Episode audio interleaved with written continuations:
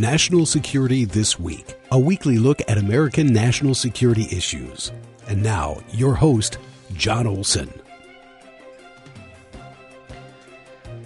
Good morning, everyone, and welcome to the August 25th, 2021 edition of National Security This Week. I'm your host, Jon Olson. We get together here on KYMN Radio every Wednesday morning at 9 a.m. Central Time to discuss national security. We'll bring in guests from our local area, from around Minnesota, and from across the nation to help us explore challenges in national security. So thank you for joining us today. Uh, you may recall we've previously had two shows on nuclear weapons. This will be the third and is a continuation of a show we did back in May with Professor Mark Bell. As a reminder, Mark Bell is an assistant professor of political science at the University of Minnesota. Professor Bell's research examines issues relating to nuclear weapons and proliferation, international relations theory, and U.S. and British foreign policy. His first book, Nuclear Reactions How Nuclear Armed States Behave, examines how states change their foreign policies when they acquire nuclear weapons, and is published with Cornell University Press as part of the Cornell Studies in Security Affairs series. Mark Bell holds a doctorate in political science from the Massachusetts Institute of Technology a master's in public policy from the Harvard Kennedy School, where he was a Frank Knox Memorial Fellow, and a Bachelor of Arts in Politics, Philosophy, and Economics from St. Anne's College at Oxford University. Professor Mark Bell, welcome back to National Security this week. Thank you. It's good to be good to be back. I, I see you're in. We are on Zoom, you and me. Uh, I see you're in your office at the U campus. Is that right? I am. Yeah, back in back in the office at least for for the time being. Uh, when do classes start up? Uh, classes start back up uh, after Labor Day, so I think the the eighth or the sixth, something something around then. Okay, so we do have a lot to discuss today. Uh, if, if, let's let's go ahead and jump right in. When you were here back in May, we covered a wide range of topics regarding nuclear armed nations, nuclear treaties, and, and related topics.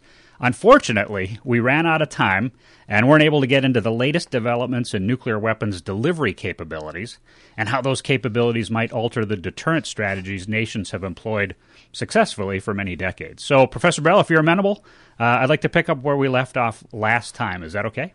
Absolutely, yeah. Okay, so first question, and we'll start with the United States on this one. Uh, what does the United States have in the way of new or advanced delivery systems, things that we're working on right now as a nation? And how would the U.S. use nuclear weapons in a conflict under these new delivery capabilities? That's that's a very broad question, but yeah. So so so to give us a sort of bit of bit of context, I mean, I mean the U.S. basically, I mean, I think the, the sort of way to understand it is that the U.S. has the most capable and, and potent nuclear arsenal in the world, right? It has large numbers of land-based missiles, many of them not so far away from here in, in the Dakotas. Um, those are kind of aging somewhat. There's various discussions about what they should be replaced with, on what timeline they should be replaced. All right, so that's the that's the land-based force. Um, the US has a submarine force that can launch uh, missiles from sea. Uh, that's recently been uh, the subject of some discussion. The Trump administration brought in a new uh, low yield um, uh, submarine launched ballistic missile for various reasons that we can we can discuss, and particularly related to, to Russia.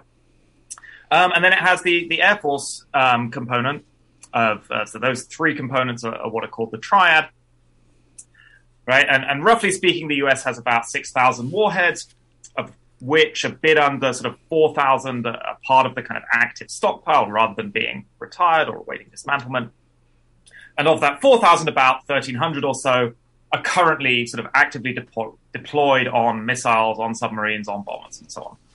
So that's sort of what the United States has. Um, I think one of the, the, the most sort of um, important features of the US arsenal, really, in addition to how sort of varied um, the arsenal is in terms of delivery systems and platforms, um, is the range of yields that these nuclear weapons have. You know, we think about nuclear weapons as being these huge, um, uh, uh, or having these huge explosions, which is certainly true. Um, but there's also a lot of variation, right? And, and, U.S. nuclear weapons go from being some of them are very low yield, or can be can be um, sort of dialed to have a very low yield, as low as sort of a fraction of a kiloton. Kiloton, is sort of a thousand tons of TNT equivalent, is, is how nuclear weapons yields are measured. Uh, so to a fraction of a kiloton up to several hundred kilotons. Um, so unlike a lot of nuclear weapon states, unlike most nuclear weapon states, uh, in fact, the U.S. has a very varied uh, very powerful uh, arsenal. And that reflects, I think, a couple of things about, you know, you asked about how uh, the US might use nuclear weapons. I mean, the US has never been um, satisfied um, in the way that at least some other countries have been with just thinking about nuclear weapons as a tool for retaliating, right? Or thinking that the purpose of nuclear weapons is simply to deter other countries from using them, right? That's sort of the more defensive nuclear posture um, that some countries have adopted. Uh, the United States has always had a much more sort of offensive nuclear posture that emphasizes um, and is optimized for going first in a conflict, uh, for actually potentially fighting a war with nuclear weapons, uh, for taking out um, an adversary's nuclear arsenal. That's what we call counterforce rather than countervalue, which is simply sort of about hitting cities. Um, and obviously, if you want to do counterforce, if you want to go after kind of the hardened targets that, that states have, the um, their mobile missiles that maybe you know they have various ways of hiding. You want to go after the other states' submarines, but you need a lot more uh, accuracy. You need a lot more um, uh, capability. You need a lot more sort of maneuverability of your of your weapons. And so the, the U.S. arsenal and a lot of the capabilities that the United States is developing, in some ways, you know, are, are, sort of all kind of aimed around that in a lot of ways, right? The U.S. arsenal reflects a commitment to be able to do those things uh, that a lot of countries simply haven't haven't tried to do.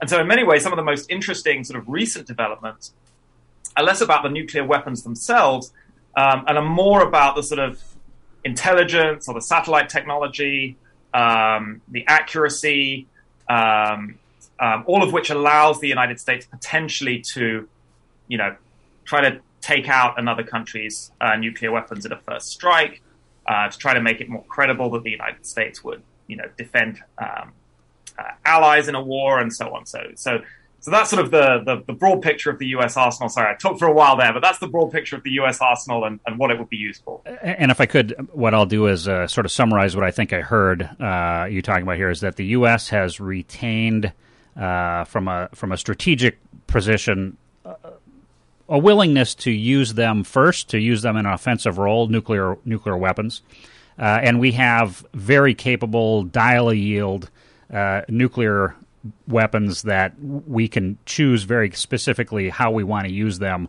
whether in, in sort of quote unquote a tactical situation or more of a strategic role. I, I, think anytime you, you would use a nuclear weapon, it's immediately strategic in nature. but but you know from a from a yield perspective, it might be a somewhat lower yield. So from a delivery systems capability, that's really what we're talking about here is some significant changes in delivery capabilities. Can you can you talk a little bit about what the U.S. has been working on in those areas?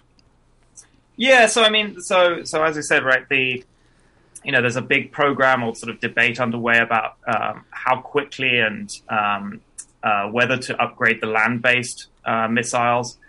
Um, U.S. intercontinental ballistic missiles that are launched from from silos in you know the Dakotas or, or wherever um, are pretty pretty old technologies at this point. Yeah. And there's sort of been a debate about how to how and when to um, to upgrade those and those. Uh, at the moment, there's sort of a modernization process uh, going on. There's some debate about whether that might get slowed down. Um, so that's sort of sort of one thing. Uh, as I mentioned, the Trump administration brought in this new uh, low yield uh, submarine uh, launched missile that I think first started to be deployed in maybe 2018 or around then. Um, and so you're seeing, and, and, then they're sort of constantly developing, as I mentioned, these sort of um, uh, space-based capabilities, um, ISR capabilities, um, anti-submarine warfare capabilities, accuracy capabilities, all of which have sort of um, developed significantly in their cap- in in their abilities over the last few decades. Many of which remain classified. You know, we don't know a lot of the details about some of these things, uh, but all of which sort of add to uh, the US's sort of uh, ability to use nuclear weapons in, a, as you say, a very sort of precise way. I mean, yeah. to the extent that you can ever be precise with with with, with weapons of that size. Um, all relative, right? Use them for, sorry, it's all relative. Right. Exactly. Yeah. Horseshoes, hand grenades, and nuclear weapons. Close counts. Right. Yeah. Uh, so, for our audience, you're listening to KYMN Radio, AM 1080 and FM 95.1, broadcasting out of Northfield, Minnesota. This is National Security This Week, and I'm your host, Jon Olson. Our guest today is Professor Mark Bell from the University of Minnesota. We're continuing our discussion from May of this year regarding nuclear strategy, nuclear deterrence, and advanced nuclear weapons delivery capabilities. Uh, so, so Mark, let's let's shift over to Russia. Uh, obviously, you you just mentioned that a lot of the, what the U.S. has been working on remains in the classified world. Uh, thankfully, we have uh, diligent members of the press corps all around the world who've pu- been publishing things a, a, little more precisely about what Russia is doing, and even China. And we'll get into China a little bit later. But let's shift over to Russia. What what is the latest on Russia's nuclear strategy? I, I haven't heard that they've been working on new nuclear warhead technologies, but they are f- focused pretty heavily on delivery capabilities. So, so what's the, what? Let's start with their nuclear strategy. What do you see developing in Russia today as far as nuclear strategy and deterrence goes? Yeah, the, the Russian case is a really interesting one. I mean, I think you know, I mean, the, the, sort of broad picture is that, like the United States, Russia has a has a sort of big, diverse nuclear force. I mean, in general, the Russian force is a little less cutting edge than the United States, a little less potent, um, a little less optimized for, for first use and, and counterforce. But but uh, in the grand scheme of things, Russia is the only other state that has a sort of comparable nuclear arsenal to, to that that the United States has. Um, and I think the sort of the big question at the moment um, with, with respect to Russia and how their nuclear strategy is evolving is that there's a lot of concern in DC that, that Russia is moving towards what, what some people are calling this sort of escalate to de-escalate strategy. Um, I mean, escalate to de-escalate is a little bit of a sort of euphemism. I mean, it's really an escalate to, to win strategy. right. Um, and and the idea is that you know Russia might try to take some territory, say in Eastern Europe, maybe more of Ukraine, part of a NATO, Eastern European NATO ally, something like that. But they would do that conventionally, and then they would basically threaten to use low-yield nuclear weapons tactically against the United States or other NATO forces to try and deter the United States from retaliating to try to take that territory back. And, and if I can just interject very quickly, what we have seen in Russian military exercises over the last few years is exactly that same scenario playing out in how they decide they're gonna they're gonna run their war war, war games. Right, right. It's a, it's a little it's a little uh, concerning, right?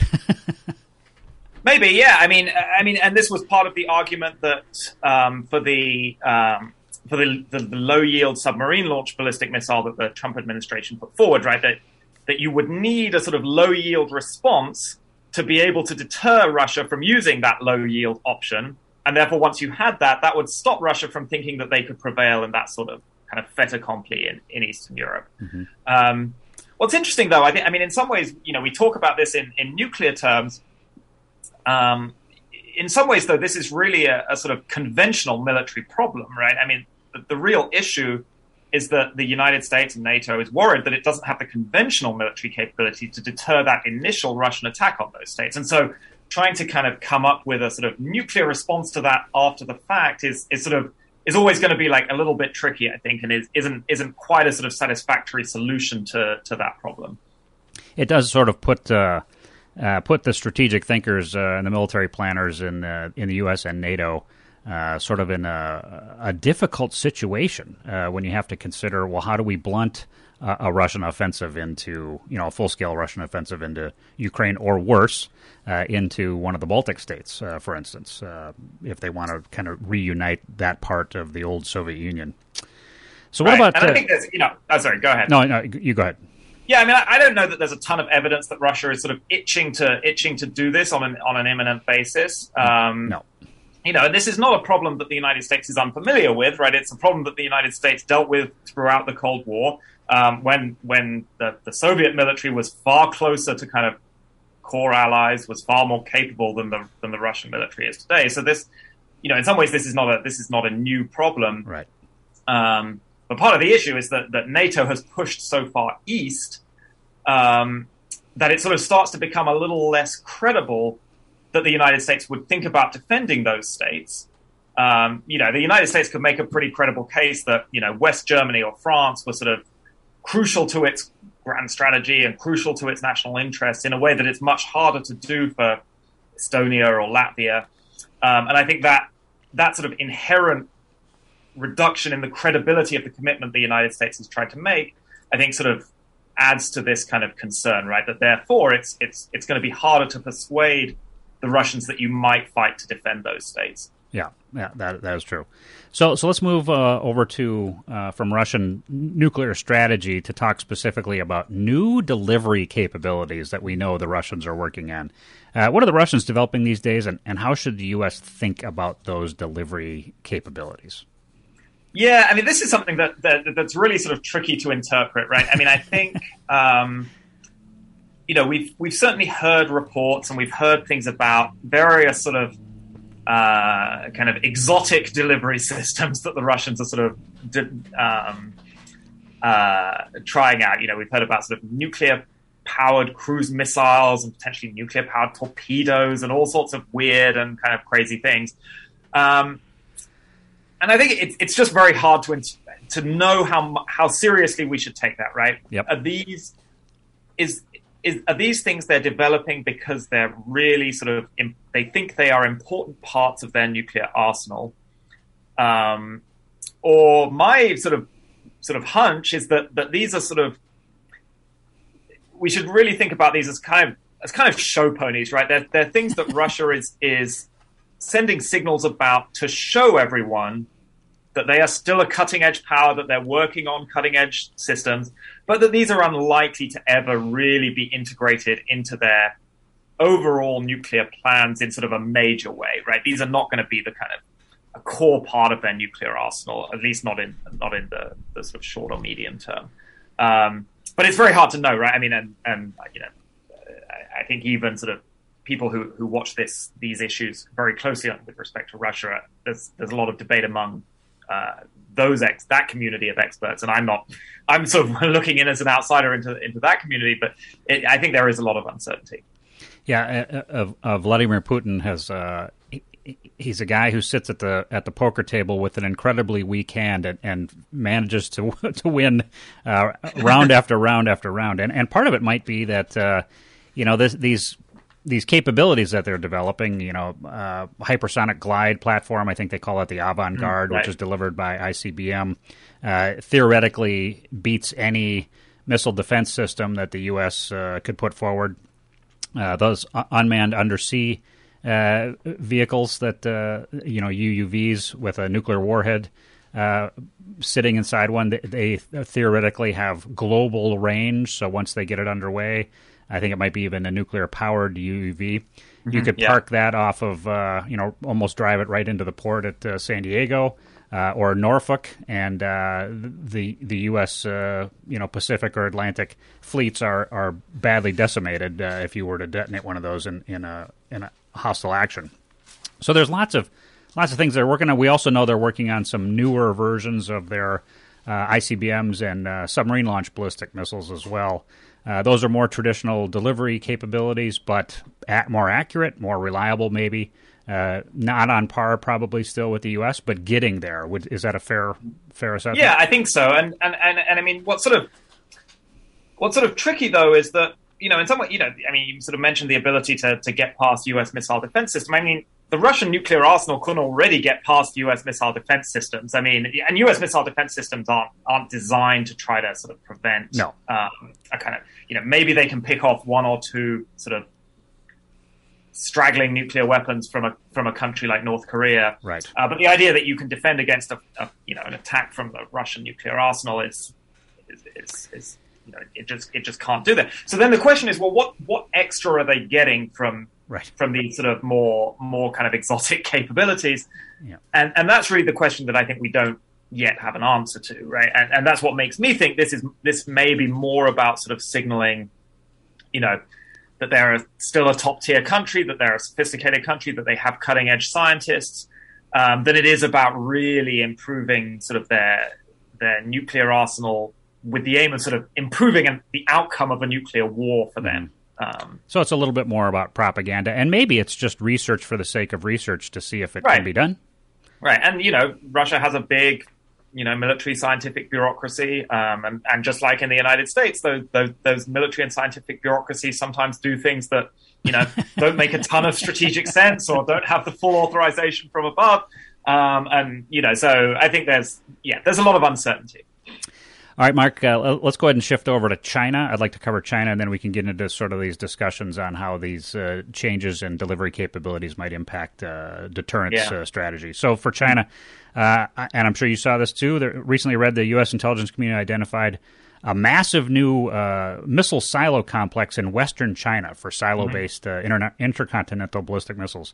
Uh, and the assessment is that China is building up their nuclear arsenal. About 300 uh, silos, I think, is what they spotted on, on imagery. Uh, what can you tell us about uh, Chinese nuclear weapons? Uh, I think they, what I saw previously before this discovery of these silos was that there was an estimate of about maybe 300, 350 Chinese uh, nuclear warheads in their arsenal. but clearly that number may have doubled if they have just 300 ICBM silos in the western western China. Uh, any insights on developments in China's nuclear strategy uh, and then maybe delivery capabilities as well? Yeah, so this, I mean, it's, it's an incredibly interesting um, kind of area and one that's, that's, sort of rapidly changing. I mean, the, the um, just to give us a little bit of historical context, right? I mean, China has sort of pretty consistently had, um, uh, since they first tested nuclear weapon in, in uh, 1964, um, has had a very relative to, to the United States and, and the Soviet Union and now Russia um, has consistently had a very small nuclear arsenal and quite a vulnerable nuclear arsenal on a very very low sort of level of alert, right? And this is kind of a surprise in some ways, right? We would sort of have expected they would have, you know, rising power, you know, very uh, potentially significant ambitions in global politics.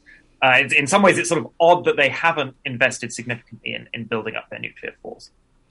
Um, but for a long time, and this was consistent with, with the views of Chinese leaders going back to Mao, um, the goal was to sort of have enough weapons that if you were attacked, you would probably be able to attack back, right? And and that probability, that possibility, would be sufficient to stop anyone from from initiating an attack. So that's real traditional deterrence thinking, right? A very sort of you know sort of minimum deterrence. Um, we're only going to build as much as we need to sort of stop someone else from attacking us first. Um, and they have a no first use policy, or have had that consistently yeah, for for a long period of time, and and relative to you know, and, and a sort of reasonably credible no first use policy in the sense that it, it is reflected in the sort of posture that they have. Right, the posture is very much optimized for retaliation and not for, for first use. Uh, but that brings us to these new developments and what we should make of them, right? Because I think, you know, yeah. So as you say, right, uh, there were actually two discoveries of two significant um, silo uh, fields, um, and various sort of anonymous quotes from U.S. intelligence um, folks saying there's actually a third one that, that hasn't been publicly revealed. So this seems to be a pretty significant um, build-up. And so the question is what we should sort of think about this. Um, my own view is that actually this is is the less significant of um, developments that are going on in China's uh, nuclear arsenal. I think the way we should interpret these these new silos is that you know U.S. counterforce capabilities have gotten much more capable over time. And therefore, over time, it has become more plausible that the United States could, in fact, take out all of China's um, capabilities. And some have argued that actually the United States does have that capability, right? It's not even sort of, you know, wouldn't even be that challenging. That is correct. and therefore, right? And therefore, if you're the Chinese, well, what do you do? The obvious thing to do is to just increase your numbers of missiles, right? Give the United States more targets to hit. Mm-hmm. And and so it's you know you you would do that even if you didn't want to change your posture from a from a purely retaliatory posture, right? That you it would make sense for um, to build a bunch of silos. You don't even necessarily need to put warheads in all of them, right? But you still, right. the United States won't know which. And this was the what was called the shell game from back in the Cold War. Yep. The US wouldn't know which ones had missiles in, so you, then you have to hit all of them, even if they don't actually all have have missiles in them. Um, so I think the, the, the sort of increase in silos is, um, you know, obviously it's not something that the United States would want um, to happen. It makes it harder for the United States to um, to take out Chinese nuclear capabilities. But but that by itself does not indicate, to me at least, a sort of fundamental shift in in strategy. What I think the more significant shift is um, is China's investment in some different types of missile capabilities over the last few years, right? So. Uh, for example, the, the DF 26 that came into the Chinese force um, a few years ago, which is quite similar to the, um, uh, in some ways, to the Pershing II missile that the US deployed in, in Europe in the 1980s. Right, this is a much more sort of accurate, much more shorter range missile. Uh, c- can potentially be sort of maneuvered in flight. Potentially has a, a, hot swapping capability, right, which is the ability to sort of switch between nuclear and conventional warheads, um, sort of in the battlefield. Um, that I think, and, and, and a certain amount of related capabilities, that suggests more of a shift to me and a more of a kind of um, interest in um, using nuclear weapons not simply as a retaliatory capability um, and potentially moving towards a sort of uh, a force that at least has some capability, some a bit, uh, some interest in uh, using nuclear weapons in a in a conventional military conflict. And probably more in a in a tactical sense. Is that a good uh, assessment? Right. You could use this potentially to sort of you know sink U.S. aircraft carriers or um, yeah. or keep you know U.S. aircraft carriers you know further away from from Chinese coastlines and. Um, so that's yeah. I mean, at, at least plausibly, it would have those those capabilities. Yeah. So the missile you talked about, the DF-26, that DF stands for Dongfeng, which means east wind, is the translation from Chinese into English. Uh, the Chinese have been developing these ballistic missiles for quite some time. The Dongfeng 21 was one of the earlier versions, and that was sort of considered the first of those carrier killer uh, missiles, and they've continued to advance uh, up to the Dongfeng 26, and I'm sure there'll be more more missiles in that uh, in that line of development as things go on. Uh, so, Mark, uh, so these these signals, these ambition, these ambitions that the Chinese are, are, are executing right now and advancing or expanding their their nuclear uh, footprint, nuclear weapons footprint.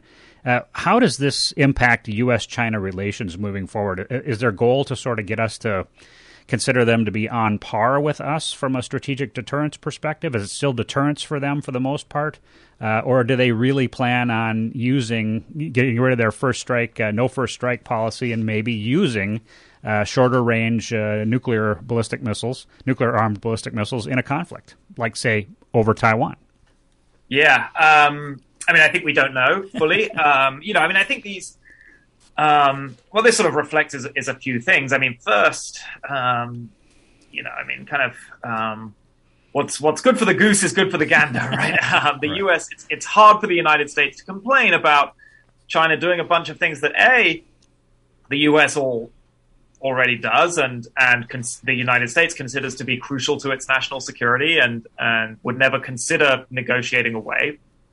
Um, and second, that these are these are sort of you know in some ways fairly predictable responses to things that the United States has done. Right? If the U.S. builds a bunch of highly potent counterforce capabilities, if you're sitting in Beijing, you would be an idiot not to build more retaliatory capabilities to assure your ability to retaliate, even as U.S. offensive capabilities um, uh, improve. And so, you know, to me, none of this is is very surprising. Moreover, I mean, I think you know you're right, right, that it signals a certain amount of ambition, and and it has long been the case that Chinese military investments um, have aimed at um, pushing the United States further away from China's coastline, right? Sure. Yep. Um, China does not like the fact that U.S. Um, aircraft carriers can, you know, steam through the Chinese, you know, the, the Straits of Taiwan. It does yep. not like the fact uh, that U.S. highly offensively capable U.S. Um, naval assets can get very close to China's coast in the same way that the United States wouldn't like it if China, you know, if Chinese submarines and aircraft carriers were, you know, um, patrolling up the west coast of, of, of, the United States, and so and and that may you know, happen someday. well, sure, and and you know, um, and so I think you know a lot of a lot of Chinese capabilities, you know, not just in the nuclear realm, but if you look at what they're investing in in terms of um, uh, conventional missile, you know, land sea missiles or over the horizon radar. Um, uh, greater submarine capabilities. You know, all of these are basically designed to increase the costs for the United States of operating close to China. Yeah. Um, and, you know, it's not at all surprising that, that China would, would want those uh, capabilities. But, you know, this doesn't bode well for US China relations because the United States, you know, has shown no interest in allowing itself to be pushed out of the Western Pacific. Right. Um, and as long as the United States, um, you know, refuses to do that, you're sort of, you know, these capabilities are sort of increasing. Uh, but ultimately, I mean, the sort of the tricky thing for the United States moving forward over sort of, you know, the coming decades will be that ultimately it's probably going to be a lot cheaper for China to develop, um, you know, what are in some ways sort of defensive capabilities, right, that keep the United States at arm's length, than it is for the going to be for the United States to maintain the ability to project that power yeah. far away from from the United States' own territory, right into China's backyard. And so that sort of um, the sort of hard truth of that kind of cost calculus, I think, will ultimately kind of start to become more and more challenging for the United States to overcome. So I would suggest that there's a bit of uh, Chinese grand strategy there that uh, they recognize that we're $30 trillion in debt, and the more they can push us to have to develop offensive capabilities, which tend to be more expensive, the further they push us into deeper debt. yeah, so, and, and more broad, you know, I mean, you know, U.S. grand strategy you know, I mean, in some ways, this was not so dissimilar to what the United States did to did to the Soviet Union in That's the right. last you know decade of the Cold War. That's and, true. Um, you know, yeah, I mean, you know, if China China wants to presumably be a a great power in the way that the United States is, or the way that the Soviet Union was, um, and part of that is is a feeling of um, uh, that it's entitled to, or it national security benefits from a sort of sphere of influence, right? This is something the United States has long wanted and long claimed, right? I mean, you know, Monroe Doctrine was all about this, right? That's um, right. Yeah. Um, and you know, and and so it's you know, it's not surprising to me that China would want that. And the question is sort of, can the United States come to terms with a situation in which China has a little more influence in its own backyard? Um, and that necessarily means a little less influence for the United States. Yep, that's true. Uh, so, for our audience, you're listening to KYMN Radio, AM 1080 and FM 95.1. This is National Security This Week, and I'm your host, Jon Olson. Our guest today is Professor Mark Bell from the University of Minnesota, and we're continuing our discussion from earlier this year in May uh, regarding nuclear strategy, nuclear deterrence, and advanced nuclear weapons delivery capabilities. Uh, so, Professor Mark Bell, uh, let's move into sort of this discussion on deterrence uh, and nuclear strategy. How, how, do you see nuclear deterrence shaping up in this age of uh, robotics, uh, unmanned platforms, and, and, these advanced nuclear delivery capabilities, hypersonic missiles, for instance, uh, things like that? What, is, what does nuclear deterrence look like going forward? Yeah, I mean, so so I mean, in some ways, nuclear deterrence doesn't look that different, in my view. But the problem is that a lot of states, in the United States especially, but other countries as well, want more than deterrence from their nuclear forces, right? Yeah. Um, and and in this to this end, I think two sort of sets of capabilities are particularly um, kind of worrisome in certain ways, or or at least threaten the kind of whatever kind of stability we we currently have. Uh, so one of the of the various technologies and delivery systems that, that are packaged up in what what some folks call this kind of new era of counterforce, right? That um, you know, the accuracy revolution, the remote sensing revolution, um, uh, hypersonic capabilities, right? All of these potentially give you more offensive capabilities that make it more plausible for more countries to try to take out the nuclear weapons of another country. Yeah. And that increases uh, sort of first strike incentives. Basically, it reduces um, the reliability of countries' second strike capabilities. And as we've seen with China, right, if you reduce the, the reliability of their second strike capability, they're likely to try to invest in more capabilities. Mm-hmm. Um, so that's in peacetime, and, it, and it, within a crisis, countries may start to get much sort of itchier trigger fingers, right? If they're worried that the United States or another country might be able to take out their capabilities, it makes more sense for you to try to use your capabilities earlier um, in a crisis, and that's why you know, in my view, um, a sort of U.S. North Korea crisis would be extraordinarily dangerous because I think North Korea has very good reason to fear that the United States could take out their nuclear capabilities, and therefore they have very strong incentives to use their nuclear weapons very early in a crisis, right? Um, and so, in my view, a, a sort of real uh, crisis with North Korea could could escalate to the nuclear level much quicker than than a lot of folks think. I think so. That's one set of things. It's the, the sort of all these kind of new era of counterforce technologies. The other th- big thing I think that we should be thinking about is, is cyber capabilities. Um, and and here it's, it's even trickier in some sense because states can't really advertise the capabilities they have. Right. Right. Once you advertise, once you say you can do something, it's generally pretty easy for the adversary to sort of patch whatever vulnerability in their system. Right. Uh, but again, this has the potential to kind of reduce the reliability of a country's second strike capability. Right. If you're North Korea, you're probably pretty worried that the United States has certain cyber capabilities that could just turn your missiles off. Right. Could could stop them from being launched. And if you're worried about that, you're going to again want to use them early before you lose the ability to use them. Um, and so both of these sort of sets of capabilities, I think, um, and even you know, it doesn't even have to be the capabilities themselves, but the fears of these capabilities, right? The worry that countries might have these capabilities. Um, F- fear is a tremendous driver of behavior, right? Right, and and exactly, and and so you know, these all of these these sort of package of things, I think, basically reduce the um, uh, sort of any kind of crisis stability that we currently have and make crises between nuclear armed states potentially much more dangerous uh, and much more liable to escalate to the nuclear level uh, than, than has been the case in the past.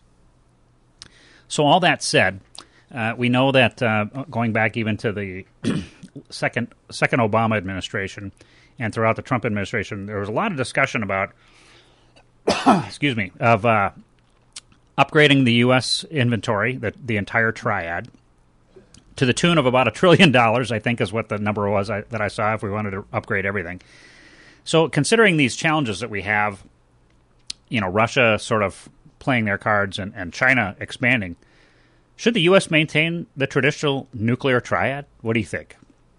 I mean, the, the, what's interesting about the triad is that, that as it was developed, there was no sort of strategic logic really for having this set of systems, right? This was a something that kind of emerged in a very kind of haphazard, sort of historically kind of contingent um, way, more driven by like inter-service rivalry, right. really, than it was by any sort of strategic logic. Uh, but it's become this sort of um, uh, this sort of thing that you can't question now in, in, in mainstream sort of defense politics in, in DC that if you're you know if you're not for maintaining the triad, you're not sort of serious about deterrence in some sense. Um, I mean, my view is that if you just want deterrence, sure, you can do it much more cheaply. Um, you could you could get rid of all the land-based missiles, and you could get rid of all the air force nuclear forces, and you could rely on submarines. You know, this is what the British do. It's what the French do. Um, the submarine force that the United States has is much bigger than the submarine force that any of those other countries have, mm-hmm. and it's completely survivable. Um, and you know, and, and there's no real plausible threat on the horizon to, to that survivability. So if all you want to do is to be able to retaliate and to guarantee your retaliation in the aftermath of a nuclear attack, and therefore deter that attack from happening, in my view, you could just do that with submarines. Um, but as I sort of suggested earlier, right? I mean, the problem is that the United States doesn't just want deterrence, right? It wants a lot more from its nuclear forces um, than to simply deter other states from using nuclear weapons against it. It wants the option of using nuclear weapons against other states. It wants not only to deter attacks against the United States, but also against its allies that it may be harder to credibly signal that the United States will actually fight against, uh, fight for. It wants to stop other countries acquiring nuclear weapons. Uh, it wants the ability to fight a nuclear war in various locations and at various kind of you know levels of escalation. And once you want all those things, and you want and the sort of powerful political coalitions that exist in support of those capabilities, um, I think major reforms start to seem a lot harder, right? And that's part of why it's been so politically difficult for um, uh, for U.S. policymakers to um, uh, to suggest significant reforms to um, the U.S. sort of nuclear posture. I mean, the Obama administration, right? I mean, didn't really want to do any of this stuff, yeah. um, but it was basically the price they had to pay to get a new arms control treaty with Russia through the Senate. Uh, the Clinton administration tried to um, do a conduct a major nuclear posture review that, in in theory, put sort of everything on the table and was going to potentially lead to major reforms, and, and, and it was sort of scuttled, at, you know, in in um, very quickly by a sort of combination of, of different political coalitions that, that, that very quickly emerged. So, um, so can you do this stuff much more cheaply? Yes. Um, is there is there much prospect of that happening? I don't I don't really see it. Yeah, I agree. I agree. So that that brings us to the Biden administration. Uh, if you were to be an advisor on the National Security Council, taking a look at these issues of uh, nuclear strategy and, and nuclear deterrence, how what would you advise the Biden administration to do on a new nuclear treaty that takes into consideration all these latest developments that we've been talking about today? Uh, would you advise bilateral agreements between the U.S. and Russia, and then another one between the U.S. and China, for instance? Uh, maybe a tri, you know, a multilateral uh, between the three big nuclear powers, or, or would you push even further for a, a, new treaty amongst all the nuclear powers, current nuclear powers, to try and reduce this uh, danger of, of nuclear exchanges? Yeah, I mean, I'm I'm glad I'm not advising them. I mean, it's an incredibly, I mean, it's an incredibly difficult, hard hard time, I think, to be uh, pursuing new arms control efforts. I mean, tensions are very high. Yeah, and you know, I I think the basic, in my view, the basic approach should be a sort of multi pronged approach. I think trying.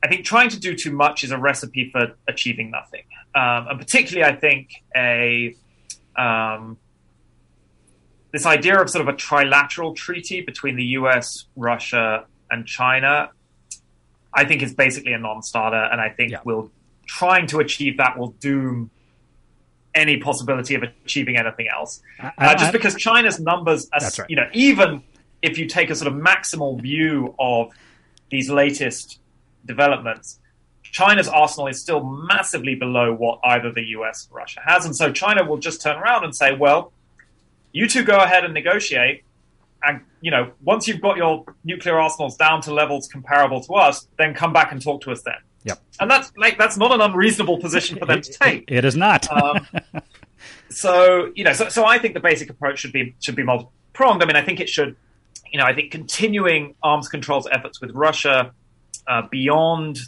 to, so that there is something to replace uh, New Start with in the aftermath when when the extended when the extension of New Start um, uh, expires. Um, and again, you know, and this may be less about kind of continuing to try and bring numbers down, although it may be partly that, but but more about retaining uh, the sort of inspections and the transparency, um, and and frankly, just the, the, the kind of institutional venue to discuss these issues um, that New Start provides. So, so we uh, really we, think, we, need to get back to a trust but verify uh, capability again, since we've sort of yeah, I mean, or, or you know, or, or, don't trust, whatever. I mean, you know, don't trust but verify. I mean, you don't or verify because you don't trust, right? I mean, I, I think there's sort of, um, you know, the, people say, well, you know, you, you know, the whole point is that you can't, you know, you don't have to make these deals with countries that you trust, right? And therefore, you're always going to be, you know, it's sort of the ugly truth of international politics that you have to make deals with countries you don't much like, and and and, and that sort of pragmatism, I think, is is going to be really important um, for uh, for some of these efforts, right? So, you know, so I think so so that should be one one path, right? Is the is sort of continuing efforts with Russia. Um, I think arms control with China is important, but I think those efforts are going to look very different from the kind of arms control efforts the US saw with um, with with Russia. Um, and I think, frankly, they should be so they're, they're going to be less about numbers uh, because the numbers are, are, at such a different level, right? China just has so far yeah. fewer than the United States. Yeah. Uh, but there are meaningful negotiations that there could be on issues like crisis stability, on um, on potentially on agreements about the kind of assets you might target with cyber capabilities, potentially agreements not to target um, either country's nuclear command and control systems, for example, ways to potentially reduce the risk of crises escalating to the nuclear level. Uh, I think there are a range of productive things that could be discussed and agreements that could be made between the United States and China, uh, but I don't think they'll look very similar to um, the kind of uh, the sort of SALT and START treaties that the US and the Soviet Union uh, signed. And then I think the third priority has to be for the Biden administration trying to fix the sort of mess that, that the Trump administration left with, with Iran um, when it withdrew from, from the Iran nuclear deal and trying to um, uh, trying to get the Iranian nuclear program uh, constrained in a, in a meaningful way again. Um, and that, you know, is um, another sort of big challenge. But uh, so those would be sort of the three the three areas that I would um, suggest that uh, the Biden administration pursue. But I think try to pursue them separately. I think trying to tie them together into a sort of grand bargain among you know the U.S., Russia, and China, or all the nuclear armed states, I think is um, uh, would be great, but I just think is a very low, is a, is a very high risk approach to take to, to, some of these things. I think it would be better to get some sort of, um, it's better to better to hit some singles and, and, get on base than it is to you know strike out swinging for the swinging for the fences. So, so you're an advocate of Moneyball. you want people to get on base, right? exactly. Well, Professor Mark Bell, that has been a, a fantastic discussion today on uh, nuclear deterrence, new nuclear uh, delivery capabilities, and and uh, related topics. Uh, so, Mark, what, what classes are starting up again soon, right after Labor Day? What courses are you teaching in this fall semester? Yeah, so I'm actually teaching a class on these issues. I'm teaching a class on the on the politics of nuclear weapons, um, an upper level uh, undergrad class. So if any any um, University of Minnesota undergrads are, are, are, listening, feel free to sign up to that class. It's it's a good class, and um, yeah, I really I really enjoy teaching it. It's sort of a a class that allows students to really kind of explore, you know, some of the most kind of consequential events of, of, of human history over the last 75 years. Uh, a lot of the most important issues facing uh, U.S. foreign policy and foreign policies of other countries.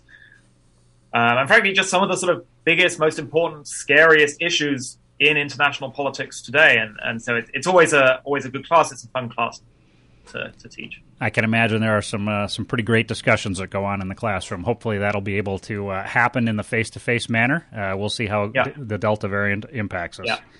Uh, so uh, we've reached the end of our show for this week. Professor Mark Bell, thank you so much for joining us a second time here on National Security this week. My pleasure. Thank you for thank you for having me. And folks, that closes this week's edition of National Security This Week. We're on KYMN Radio, AM 1080 and FM 95.1. I'm your host, Jon Olson. Thank you for joining us today. I look forward to our show again next Wednesday morning at 9 a.m. If you have ideas for topics you'd like us to cover, please contact KYMN Radio. I'll find experts who can join us to address your topic. Have a fantastic finish to your week, everybody. Take care.